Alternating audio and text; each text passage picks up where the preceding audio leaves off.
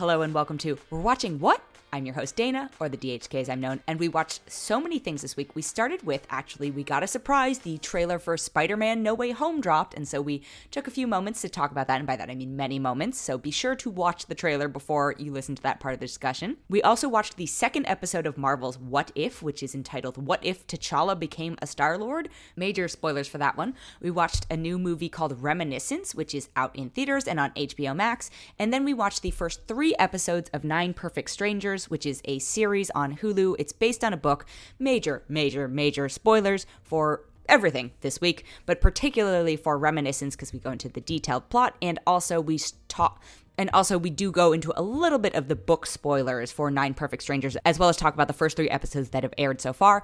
And then be sure to stay tuned after the main discussion, as there are a couple of follow-up points. And without further ado, here's We're Watching What? This was not scheduled on our docket, but we are going live with this. We watched the new Spider-Man Far From Home trailer. What did everyone think?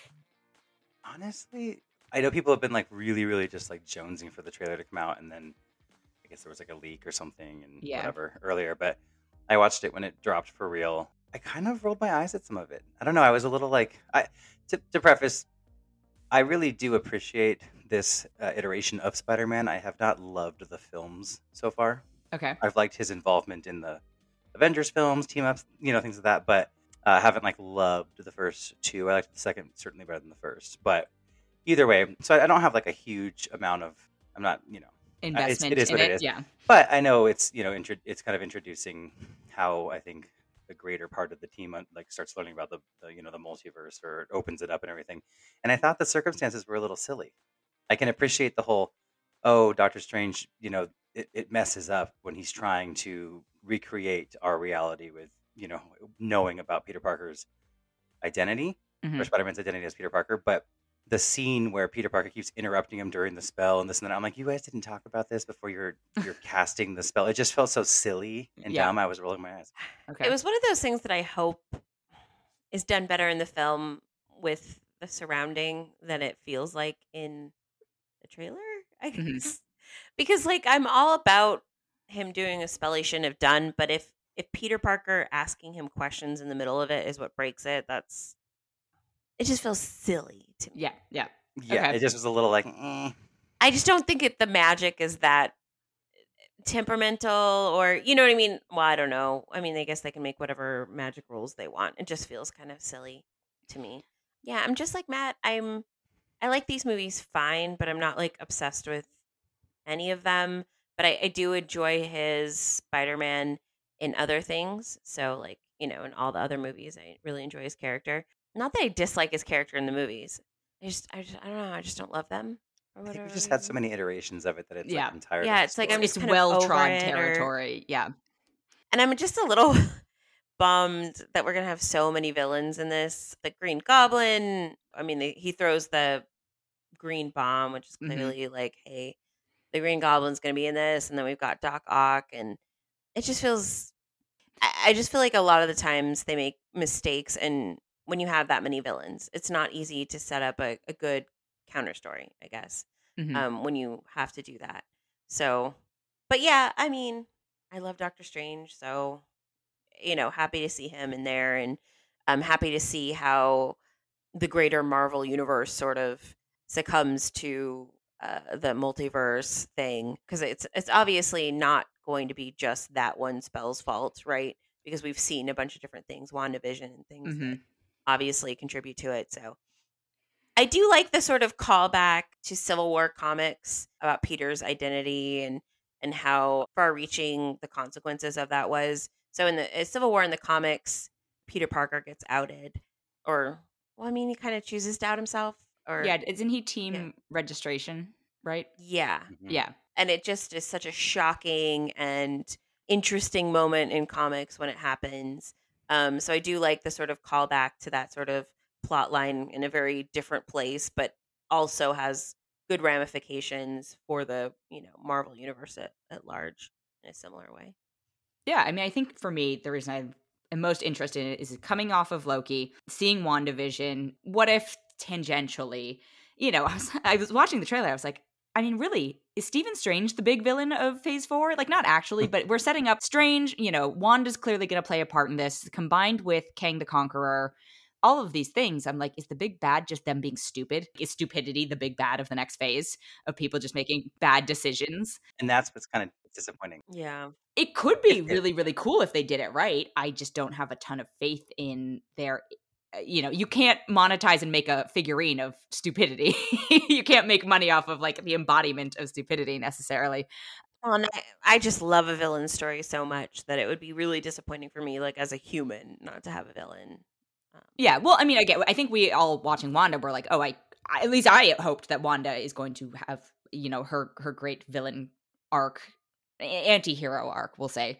And I could see her having to face off against Strange in this. Also, what a stupid spell, because it's like, doesn't this mean the Avengers will all forget? Like, does that mean Strange is exempt from his own spell? How do the consequences of this work? It feels silly, as you said. That's why I hope it's, yeah, like Jackie said, maybe it's set up in a much better way. And I don't know, but because also I have to say, and this is just a commentary on, I think, Marvel films, but in general, these very big budget, you know, CGI films of today, that a lot of shots in this trailer I was watching and I was like, I bet you there are so many different characters that are omitted from a lot of these shots. Mm-hmm. Not necessarily Avengers, but just villains and things like that. Like there's just a lot of, they're trying to not spoil too much. So they're showing a lot of, here's Spider-Man doing this and that, and like no one else is around. Yeah. It's like, I'm sure that they will be there. And it's like, oh, and they're not looking over here. They're looking over here. Like they're doing a lot of things to just try to not tell us too much, which I do appreciate. But I hope that when we actually see what's actually going on with a lot of it, it's not as silly as it seems. We're going to take a quick break and be right back. And we're back. I saw one internet comment, and I'm sure, you know, this is the internet just going into speculation land, but somebody did a close-up of a lawyer, or somebody slams their arms down when Peter Parker is in like an interrogation room, and somebody's like, you know, Charlie Cox, are those your hairy arms? You know, is it? I hope so. Because it could need a lawyer, you know, it makes sense. And I was like, oh, that would be. Matt would be happy about that. That would turn this film for Matt. It would, because that's been one of my big fears about this is I'm very deeply embedded in this whole like Save Daredevil movement on Twitter, in that I follow everything about it. I don't really say much about it, but I follow everything. Mm-hmm. And that has been for the last like over a year, that has been this big speculation that he was going to be in this. And then there were even rumors that he was spotted on set and all this, whatever, being Spider-Man's lawyer. Or Parker's lawyer, but then it was like debunked, like Charlie says it's not, which of course he has to say it's not if it is. But either way, it's like there's no proof that he's involved. But if he's involved in the film, I would love that in that way. But my biggest fear is that he will somehow have a cameo in the film and it'll be a different part of the multiverse. And then to me, it'll be their way of trying to say the Netflix show is a different multiverse, and that will make me want to die. I mean, because I want it, even if we get nothing else, I want it to exist in this Marvel universe. I just want it to exist there. Yeah, people can't see my face, but I'm grimacing very hard because I yes, I was like, this can go one of two ways, and one will make me elated, and the other will make me depressed. So, there's a third way. He's just not in it. I meant if he's in it, it'll go one of two ways. Yeah. But yeah, exactly the third way. So I almost don't want to take the risk. I'd almost be like, just leave him out. You know, I'd rather he appeared in She-Hulk, to be honest. Yeah, it was interesting. Like, you know, people were abuzz. It's a fine trailer. I too, you know, I think Spider-Man is well trod upon territory. I think Tom Holland is fine as him. I think, yeah, we'll see. Doc Ock coming back was weird. Yeah, and then, you know, the not weird. We knew he was happy. Yeah, I didn't even notice, but I also watched it on my phone the first time, and I was just like, oh, he lost some weight. Good for him. Yeah, but it was obviously so digital. I mean, he looked fine, but and I will say among my friends group, anyway, I very famously do not like those Tobey Maguire films at all. But of them, the second one with Doc Ock, I do think is the strongest personally. And I do like Alfred Molina's Doc Ock. So I am not mad about seeing him again. I guess with the Goblin thing, I really liked Willem Dafoe as Norman. However, I hated everything about the outfit, everything. I hated all of it. Mm-hmm. And then the Andrew Garfield one, it's a whole other thing too. But it's the thing where when we see that bomb, I don't know. I don't remember well enough if it was so specific to the Tobey Maguire version, or could it be Dane DeHaan's version from Andrew Garfield's world? Because I know they're all supposed to be involved, right? Like as far as both those Spider-Man. I don't know. I don't even think I saw some of the Andrew Garfield ones. Like, no. Oh, I'm saying I don't think I saw some of the Andrew Garfield ones. I tapped out for a while. Yeah, and that's fair. The second one was a travesty. The first one I actually quite enjoyed, but I'm kind of alone on that hill. I think, Jackie, you liked that too, right? But a lot of people were like, ew. So. Yeah, I liked the first one, but I liked the Tobey Maguire ones. Well, I think for me, I liked them in the moment, like at that place in time, because we also just didn't have anything to compare it to, right? And so I distinctly remember buying a DVD of Spider-Man at, I want to say, Blockbuster, and being like allowed to purchase a DVD, which was at the time, so it was an extravagance. And right. I think for whatever reason, we were allowed to watch it in class. Like some class had like a free day. And so I was like, I'll bring in Spider-Man, and watching it again and being like, oh God, what did I do? Like, this movie was not, and that's within, let's say a year of seeing it the first time in theaters, being like, oh. Yeah, I really liked it at the time. It hasn't had much rewatchability to me. So I guess that does kind of prove that it's not. Yeah. They were coming out when I was in high school, and I was a big, big Spider-Man fan, bigger than I am even now at the time. And I was really into, I've always loved the Amazing Spider-Man comics. That was always like, I used to read them through and through. And don't get too much into it, but for me, that first one, I just was like, aside from the issues of his age and obvious all these things, just being like, this is just not right. It was the moment, the bridge and dropping Mary Jane. I remember this rant because we knew each other when it came out. Yeah, and because people that hadn't been reading the comics anyway, like, were just like, because it was an emotional story arc in the movie still, and it still worked fairly well at the time. But I was just so like, no, because it's like that was Gwen Stacy, and the thing is it's such a character defining moment to me because he goes and he catches Gwen and the kids or the trolley thing. But when he catches Gwen, she snaps her neck and she dies. And so it's this thing where it's very tragic and sad, but it shapes who he is as a person. Right. And that weighs on him forever. And I'm like, you remove that, you keep the scenario, and then you make it work out for him. And I'm like, this is a different character entirely at that point. Yeah, one could argue. And so I was like, why? What was what? And so I just, again, that was also back in the day when the idea of the adaptation of these things was still fresher. So I had a harder time wrapping my mind around changes like that.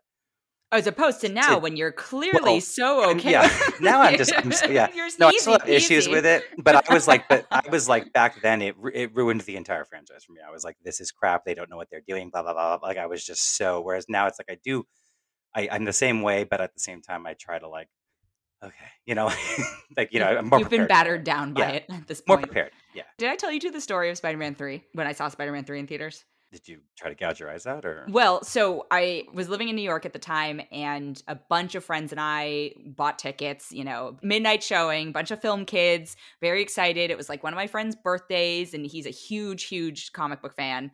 And so we all bought tickets and, there weren't reserved seats. So we had to like go early and try and sit together and all this stuff. And like one person kept running in and out, hawking the tickets to friends who were showing up.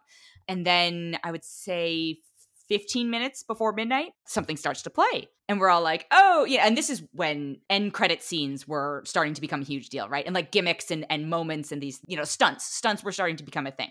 And so the lights go down and the movie starts to play. And we were like, There's this must be some stunt. There's no way that was the movie. This is terrible. But we're like texting our friend outside, be like, oh my God, something's happening. Like, come back inside. I don't know what's going on. Just leave everyone else for dead. They weren't here in time. So I would say like 7 minutes of something plays, and then the lights come back up and everyone's just like chatting again because it's not even midnight. And we're like, that must have been something that like planned for, and then previews play, everything starts again, and the same 7 minutes go, and we're like, holy fuck, that was the movie. Like those were the first 7 minutes of the movie, and that's how bad it was. But we had a great time because it was so bad. But just like being in complete and utter shock that was what we were going to end up seeing was truly, truly one of my most memorable theater going experiences. Yeah, I saw that with our own Jackie Mox and the Metreon in San Francisco for the first time, yes. Midnight show. So you were 3 hours ahead of us, but I was.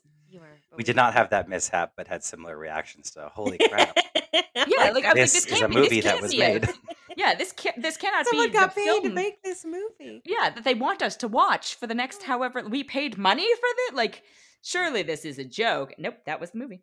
And then we were able to unite our opinions on the franchise in the way that it was like regardless of what we feel about those first two separately from each other, this was terrible. Like, this was just a really bad film. But it was... The first two aren't necessarily bad films. They're just, but this is like bad. But it's so bad that it was fun for me. It crossed into the territory of camp hilarity. I've never watched it since, but I'll use the memes and like GIFs from it all the time because, I mean, that brilliant sequence. I'd be able to watch and laugh at it now. I don't want to do that, but I would be able to do that at the time. I take it back. At the time, I think it was also, even though it was years apart, I think it was just still too fresh for me that I was like, why have you done this? Like, yeah, I can't even. I don't even know if I've seen it since theaters. Oh, maybe it's on. No, this is not this. Okay, I'll tell one more Spider-Man. I'm sorry. So also had been in film school at the time, and we would cut real film because that's how old I am. And they would give us, I can't remember what it's called at this point, but basically they would give us 16 millimeter film prints from other stuff to use as found footage, and you could use it as like placeholder stuff. Basically, you were just handed a bunch of film for various reasons, and somehow somebody, like one of it, I think was like an avant-garde naked porn type thing. It was very weird, and you had to like spool it through the Steenbeck machine to actually get it to play and all the shit. And somehow someone ended up with the pie scene. Really? Yeah. Interesting. I may still have it somewhere, but it was just like, how did we end up with this? It's relatively recent. Why would it be on 16 millimeter film? Right, I'm like, not 35. No, the hell? But that was the very last of the. Anyway, all right. That's so funny. The strange stuff, I think, is the most interesting part of it to me, right? Where it's like, okay, this is just showing more tendrils of the multiverse. Well, and I think to that point, we know that this film will serve to really finish setting up Multiverse of Madness, which I think, you know, I think the three of us, I think we've talked about that being one of the more anticipated next ventures in the future for us anyway. And I would say probably a lot of people. So I think that'll be interesting. Like, we see potentially we see where she's at. And then by the end of this, we'll see what Strange has done and where he's at. And that might kind of clue in. But yeah, I mean, you know, again, I don't hate the trailer or anything. It's just like, okay, it was fine. And but yeah, I guess I'll leave it with, I had a hard time really, really, really getting hyped about it when I still can't stop thinking about that Eternals trailer personally. I mean, so for me, I'm that's like that's a whole other episode. Like, but I'm like, I have like blinders. I'm like, that's all I see right now. I mean, my greatest fear with the Eternals trailer is like, I'm like, I just need to see the movie. Like, we're so close, but so far. Please, everyone, get vaccinated if you are not already. Right. Wear a mask, do all that stuff. I need to see this. Do not ruin this. Yeah, exactly. 100%. Because do not take this from us. I just thought that second trailer. I mean, we were all hyped anyway, but like that, I just was like, okay, I am so here for this. This is the next film that I'm looking at that I'm like, this might be in line for one of my favorite Marvel films. Like it just like if it pans out, it just looks so gorgeous. I can't wait. I cannot wait another however many years. No, can't do it. Won't do it. All right. Well, Speaking of Marvel. Briefly, we watched the next episode of What If. I'm curious what you two thought of it. Did you like it more? Did you like it the same? Did you like it less? What's interesting is I guess I would say I found it more entertaining than the first episode. But it kind of made me realize that I am not actually positive I'm going to watch this entire show. Because I still didn't like it. And it kind of confirmed... at least my opinion, it kind of seemed to confirm that these are different universes that we're seeing, because we saw the Collector show all the remnants of the Avengers he had potentially killed instead of Thanos. And so we saw Captain America's shield, meaning Steve Rogers, in theory, happened. You know what I mean? So like it wasn't Captain Carter's shield. It was very much Cap's shield. So it was kind of like, okay, this seems like a different universe than the first episode. And I think the idea of maybe that thread being... pulling them all together as far as the same universe was kind of what was going to keep me maybe intrigued. But I don't know. It's hard to say. Yeah. I'll watch the next episode because I know Natasha's in it. But after that, I'm just not sure. I didn't enjoy it very much. And I really want to. I don't know if it's just the audio sync that I have such trouble with. If it's just, I don't really understand the... You know, I might just not be the kind of person who likes these sort of alternate versions of the same story. Okay. Because I said I don't like the books that are from different points of view either. You know what I mean? I just don't really understand. I mean, I guess it wasn't as bad as the first episode, but I guess I still didn't care. Yeah, that's fair. I was like, okay, it could go a couple different ways with the two of you, because I was like, it is more Guardians humor-y already, which is not, you are, neither of you are huge fans of that, and that's totally fair. But it felt more in that theme, right? Like Captain, or the first What If is like very much like straight-laced, you know, Captain America vibe. This is more taking from the Guardian source material, but it did differ more from the original storyline, right? Like there's more variables that changed as opposed to being like I mean, there were some tweaks in the first one. I was actually just mostly surprised that they didn't lead with this one because, I mean, just given everything with Chadwick, I also thought he was it was just more interesting to me story-wise, you know, it's a bigger difference than the Captain Carter one.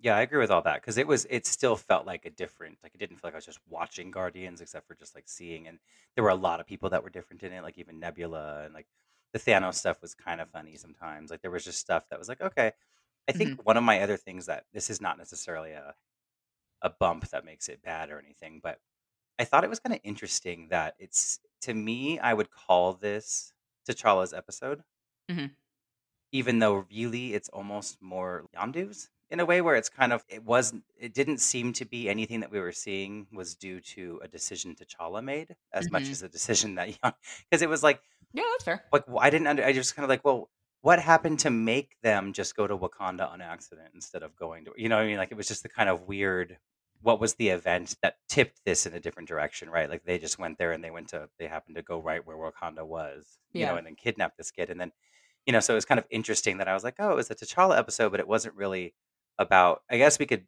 say you could have gone more into, I guess, as a kid, maybe he was we don't really know what he was like as a kid in the MCU, right? So maybe, well, is this a version where he wanted to venture outside of, you know, Wakanda, and so he was doing that, and that's why this happened? Whereas I guess you could argue in the films, maybe that kid didn't want to do that as much, and so they were over there and didn't see him ever. You know what I mean? Like, I don't know. Yeah. But it just felt kind of like interesting. I was thinking about that more than I should have, obviously, because I don't think it matters. But that's who I am. I have to live my truth, you know? Yeah. I didn't think this was going to, like, convert any of it. I am not sure I am going to watch the next few anyway, either. I mean, it was different than the first one. I don't know.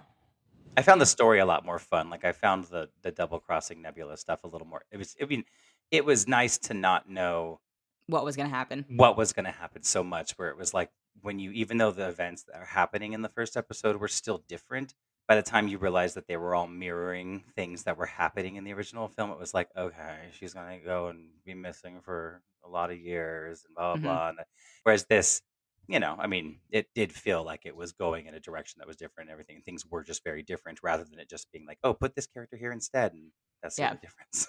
So, yeah. I appreciated that about it, but at the end of the day, again, it's like, it's all about it's like repercussions, where it's just kind of like, but is any of this going to matter at all? And if not, it's not entertaining enough for me to be like looking forward to it. Well, and I think that's the big challenge with seeing the trailer for Spider-Man and realizing like, okay, well, we're clearly setting up where multiverses matter, right? And maybe it'll be minor in the way that when S.H.I.E.L.D. was trying to.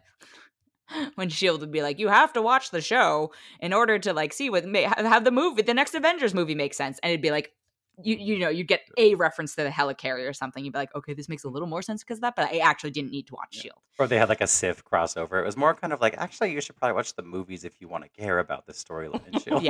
It was like, oh, I mean, they tried it, you know, no shade to people who like S.H.I.E.L.D., but they tried it. I mean, in terms of like animation stuff, I just think Spider-Verse set the bar so high for any sort of Marvel-related animation thing, and a Spider-Man story, honestly, in a multiverse that I'm like, do we really want to go there?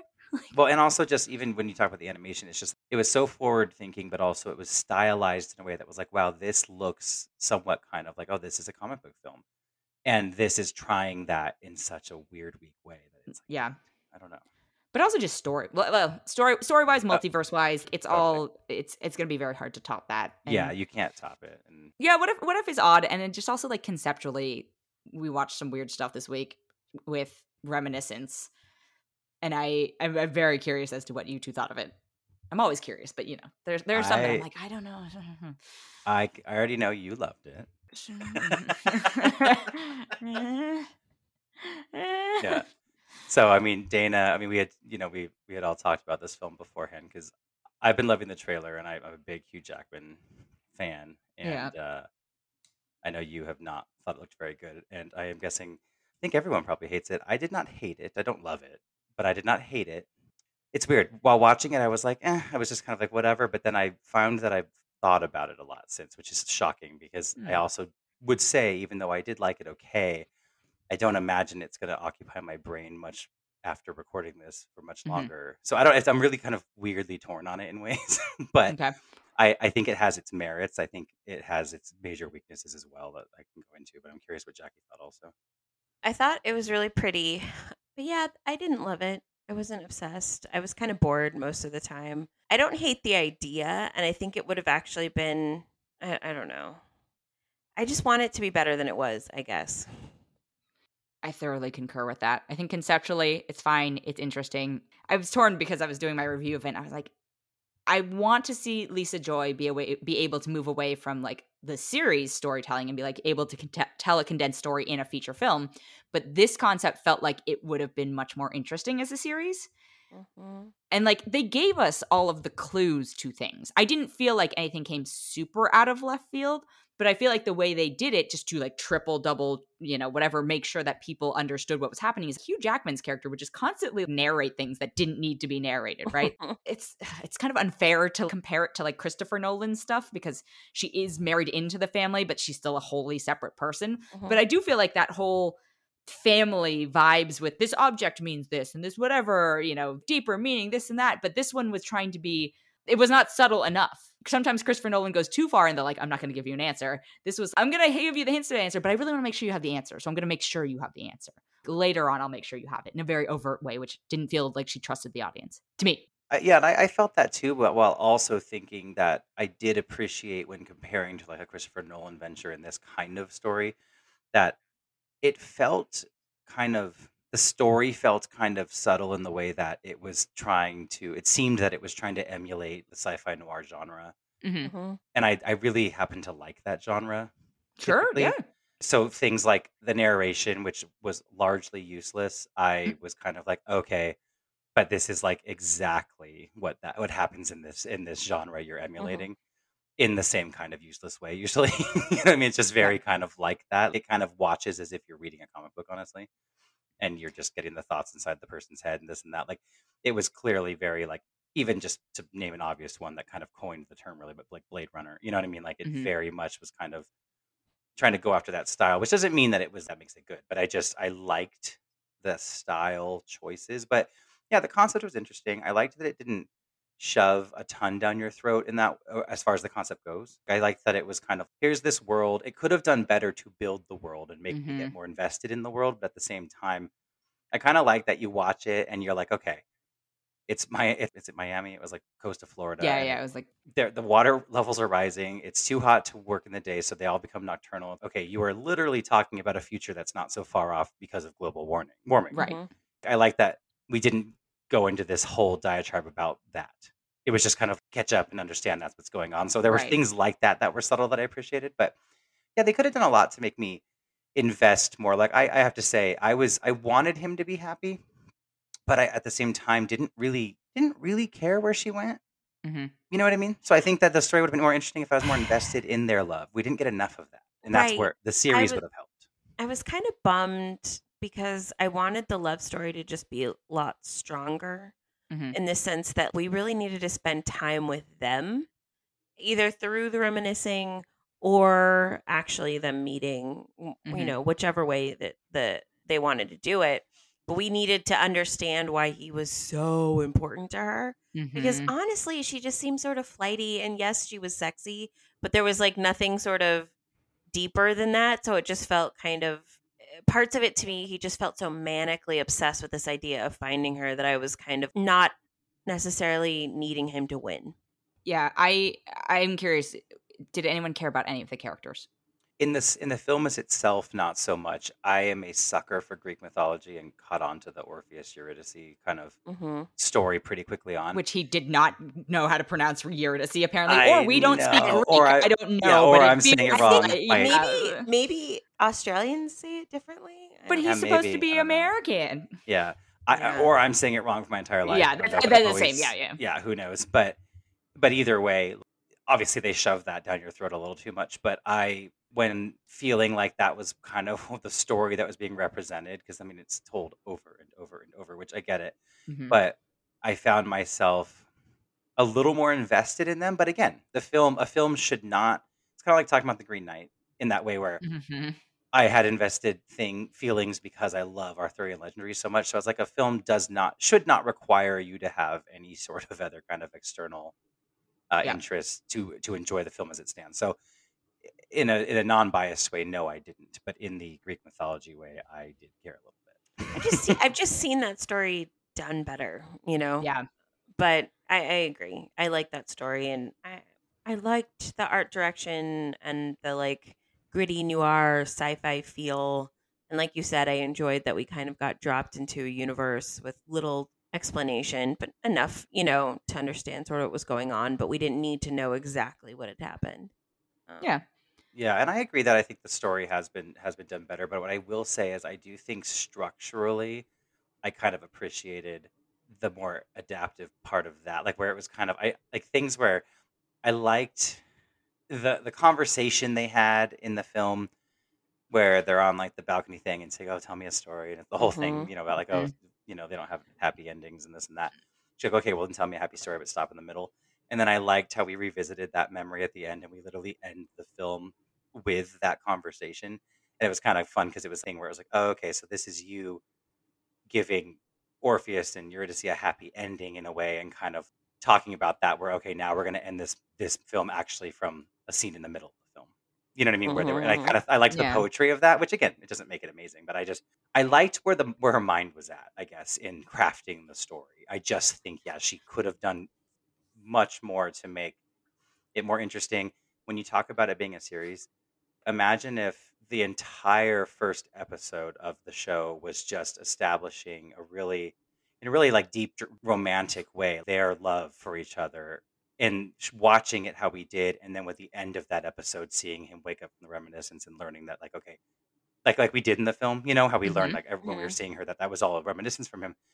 That would be a cool way to end the pilot, but give mm-hmm. us that entire episode of their love story to really make us oh, shoot. You know what I mean? That would have been cool. It would have worked better. And I think you hit the nail on the head when you're talking that it's someone who clearly is coming off of writing a series and then doing a film real quick. And it's okay, but you're still in series mode. Yeah. And I do think there's a way for her to have accomplished it in this. I do think you could have done that love story thing, then make us realize we're in the reminiscence, and then take us through this world. You can, and then you have to show us bits of the world in their reminiscence, but they're living in this world. So why can't, I don't know. I wanted it to be good. I liked Tandy Newton's character. I care. Yeah. I thought she was largely wasted, but I did like her. Yeah. I think, and I thought the performances were pretty good throughout for the most part from the three leads at least. Yeah. Agreed. I think my biggest problem with it also is that I was imposed, and this is not her Lisa Joy's fault per se, but so much of it looks and felt like Westworld, and you have so many of the actors be repeating it. You have the same composer. It felt like it was still in that world, but not as fleshed out as the Westworld world is. And I was I know you're capable of it. Why this just feels like a failed experiment comparatively. Yeah, no, I agree with that. I think I would still say if anyone's even moderately interested, HBO Max. If you have HBO, give it a gander. It's not gonna. You might like it. It's not a terrible film, but it is disappointing in the way that it really could have been something cooler. It actually could have been something a little deeper than the trailer made it look. It just right. But it wasn't terrible. I wouldn't. If it looked interesting at all to you, you might like it. Yeah. I liked the drama. I liked the moodiness of it. I liked the tone. You know what I mean? But it just, I struggled pretty hard with it. Yeah. Specific question for the two of you. The Saint Joe character. Were those scenes confusing to you? Somewhat. Yeah. I was kind of wait, but so I guess she basically, he was going to, so she stole from him or something? I don't remember. I should be more specific with this question. I was probably not leading enough. Yeah. I found it very odd. I think this goes back to world building. Daniel Wu plays Saint Joe, and he's using Mandarin words every once in a while, right? I barely speak Mandarin, but I understood what he was saying. I assume neither of you knew what he was saying, right? Nope. Is this a sort of you know, Firefly scenario where the world of Firefly, as much as Joss is a problem, like the world of Firefly was built upon the idea that, yes, China has taken over a superpower, we're all in space, everyone seems to speak Mandarin. Hugh Jackman's character did not seem to have, like, no, none of the characters surrounding Saint Joe seem to bat an eye at a bunch of this Mandarin slang being thrown around. But it's the only time it gets thrown around in the movie. Or not even slang, just these Mandarin words being interjected. If I was, you know, trying to get info about this person or having like a confrontational conversation with him and I didn't know what slang he's using, I would be like, what are you talking about? Like, what is happening right now? But none of that happens. Everyone just sort of rolls with it. And I was just like, is this supposed to be part of the world building? Was there like a whole other plot here? It just stood out to me because I know what he's saying, but I don't think anybody else knows what he's saying. Yeah, no, it's a good point. It's interesting because was there something else you were meaning to explain to us about this world? Because there really wasn't a lot of world building. It just was, Hugh's narration at the beginning, and it was just kind of like, okay, yeah.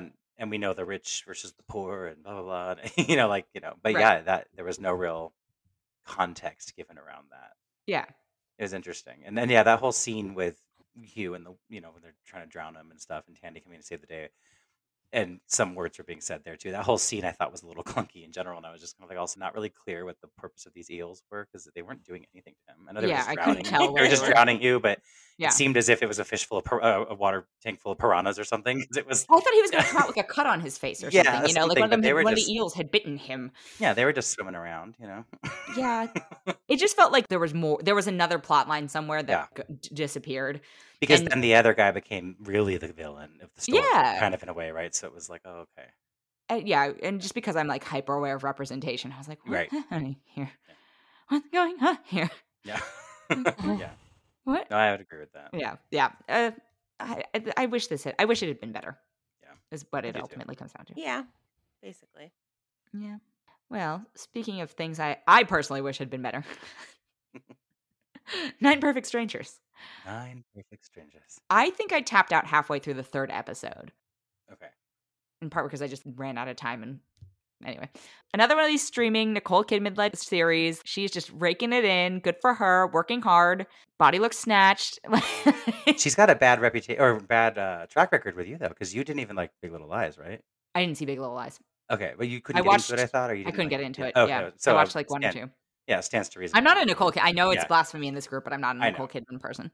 This is also the author of this book is Leon Moriarty, who did Big Little Lies. Right. Yes. I actually really enjoyed the show, which was not expected for me because I did not like the book. So I didn't expect to like the show, but I actually enjoyed these first three episodes quite a bit and am looking forward to the next one. I can tell you why. If you want, but I don't know if we want to do like book spoilers.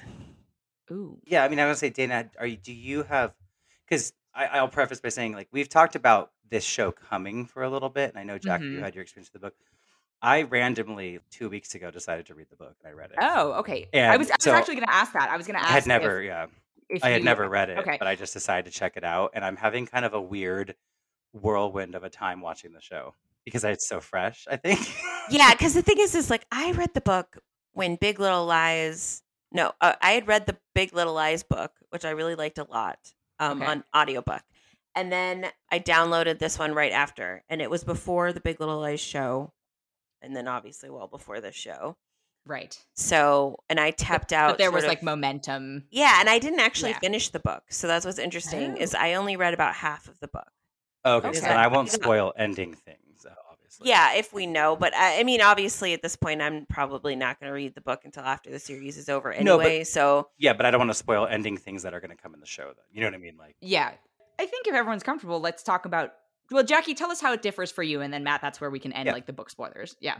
So, in the book, they have to do, a vow of silence, basically, when they get there. Oh. So, they can't talk to each other. Okay. And so for me, interpersonal relationships are the most interesting part of most stories.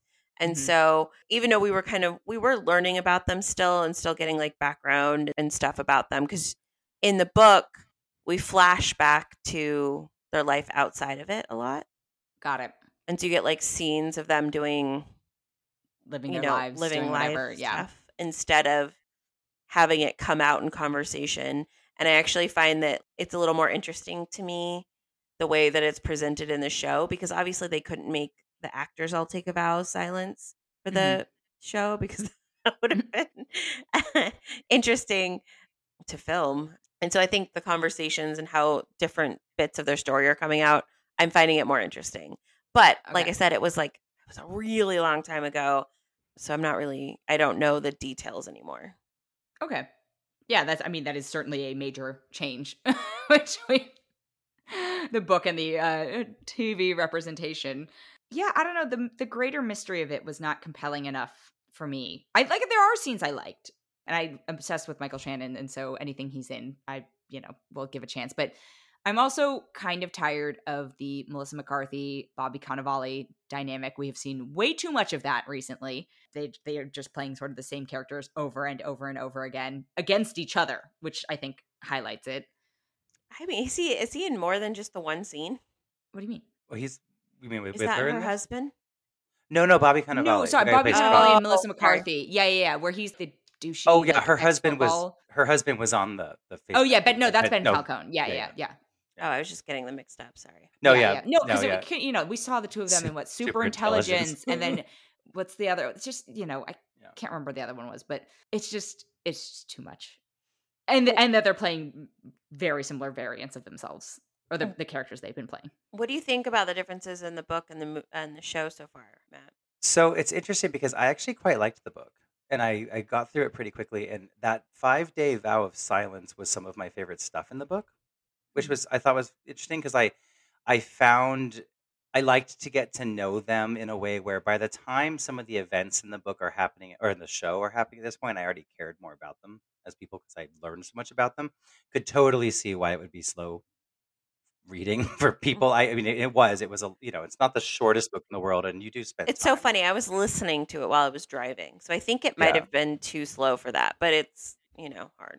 I was doing like a half hybrid thing where I would put it on when I was in the car, and then I would read. I like to end reading on a chapter, and then I'll listen to something in the car, and then I'll pick up. So it was like half kind of. But I actually thought that, and I don't fault the show for not doing the vow of silence at all. But I also think it would have been an interesting challenge to do the vow of silence in the show because in the book they are taking a vow of silence, and you're learning about them, and it's obviously you can't really do that without narration or something because you're in their head, right? So when you're trying to learn these things about them. But what I also found interesting about it was that some of them followed the rules, some of them didn't. Some of them, and they kind of did that here with the phone thing a little bit. They tried the same kind of idea, but Francis and Tony, Melissa McCarthy, and, the character there, they conversed a little bit, like in the pool and this and that, whatever. And people were breaking the rules here and there. And so I found it interesting because the book was kind of setting up to me this tone of just kind of, okay, like you're going to get in trouble for this. Like, don't, because you already knew it was uneasy and something's off here, that kind of thing. So I found it interesting to see how the different people were responding to that stuff. And so again, I don't fault it for not doing it, but I also think they could have done it a little bit in an interesting way. Like, I'm talking about watching the first like 40 minutes of WALL-E and being wholly entertained by watching this thing who doesn't talk. Like, so it's like, there are interesting ways to do it. Yeah, that's true. Kind of tell stories still. Yeah. And then maybe not spend more than an episode. I kind of wonder if I gave up on it, I don't know, too soon, but because it was starting to get interesting when I decided to like move on with my life. Well, on the show, because I ended where, and see, I'm going to I'm going to mingle this, but they're like in some sort of bunker or yoga studio or something, and they're like locked in there for some reason. Yeah. Oh. But we don't know why. Yeah, I didn't find out why anyway, right. And I was kind of vaguely like, I wonder why they're like that, but didn't care enough, I guess. Yeah, that's probably coming at some point kind of soon. I feel like where we're at in the show, but I don't want to like totally spoil what's going on there. But what's interesting about it is I liked the book, but I did feel while reading it, knowing full well a show's coming, I did feel. For the most part, especially once you start finding out what's going on, I was kind of like, this is not going to be interesting. like personally, I don't have faith the show's going to be any good. I liked the first three okay, but I don't think there's payoff. That was my biggest thing with it, I think, why I lost, because, you know, they're setting up some mystery, whatever, with Nicole Kidman's character, and God, her accent, I'm sorry, it's so bad. Oh, it's not good. I agree with that. She struggles with accents. She needs to stop taking roles. People need to stop casting her in roles that require accents. Just let her be Australian. She can barely do an American accent. She's so, like, when you ask her to do something else, and honestly, the book takes place in Australia, and they're in California here. And why they filmed it in Australia apparently, but it takes place. Just let her be Australian. But she's Russian in the book. But then I was like, but it's not a huge crucial plot point that she's Russian. That's the thing. Just be Australian. She's absolutely Russian in the book, but it doesn't matter. You know what I mean? Doesn't matter. Yeah. Well, I think we associate a lot of things with clandestine Russia, blah blah blah. Like, sure, I don't know. But anyway, so the way that they're setting it up on the show, because that's my only frame of reference for it. It makes me feel like this is going to be some huge, major. Maybe it's a sci-fi experiment, because I was also watching this around the same time as Reminiscence, right? And I was like, maybe it's, you know, whatever. I have been thinking it's going to be. It does not feel like it will actually live up to that. I would much rather watch whatever is going on in my imagination than what the show is going to live up to. Because, you know, every show in this sort of genre we've watched has not ended in a satisfactory way for me. Yeah, I will say that was my thought about it, that the book, the events in the book, certain events I think are interesting, like what Jackie was alluding to, things like that. I felt tension when reading it. But the reveal, I believe, of what's happening is just kind of, okay, this is not an interesting story. It's more that because I've gotten to know these characters and like them a certain way, mm-hmm. I'm finding it interesting how they react and move on from what's going mm-hmm. on, or blah, blah, blah, blah, blah. And I don't think the show is going to portray that. After watching 3 episodes, I can't say that I super, super care about any of them. Whereas it's not to say in the book I was like obsessed with them, but you get to know them better because you just do in a book. Like it's like, in a way, because you're in their head, right? Like Jackie said, you're in their inner dialogue. I found because they couldn't do that inner dialogue part of it, they're making certain changes to the characters that I think they think are more interesting, but I'm not really sure that they are. Mm. And they're creating tension between characters that I'm just like, well, where are you going with this? It doesn't really matter, because it's just like, unless you're just going to change completely parts of the story. But Carmel and Lars, or what's his face, her like attacking him at the table and stuff. I mean, it's just so out of character for her. But I'm like, okay, are you going to go into this? What's the point? They don't have any tension in the book. Like, there's right. no. But you're trying to. You read this and knew it wasn't that interesting, so you're trying to make it more interesting. But it's all more kind of like, well, why'd you think it should be a show if you didn't think it was that interesting? You know what I mean? Like it's strange to me. But I also want to say I like where they're at, like the retreat. Like I would totally go there, and it's pretty and everything. But in the book, it's this old Victorian mansion with like a Titanic style staircase and a princess tower and all this. Like, and I'm like, I want to go there. I want to see that. See, I was like, ooh, pool. And I'm like, I want to go there. So I was like, kind of sad it's not that. Based on the trailers, I guess I was expecting a Shyamalanian twist or something like that, or Midsommar, right? Where they're like being taken to this place, and then everyone running it. And that's a stretch of what I was expecting, but just something where like something is off, and maybe something is supernatural or something along those lines. Clearly, that's not where. I mean, if that is where we're headed, let me know, and I'll keep watching the show. But I just get the sense that I overimposed a genre onto it.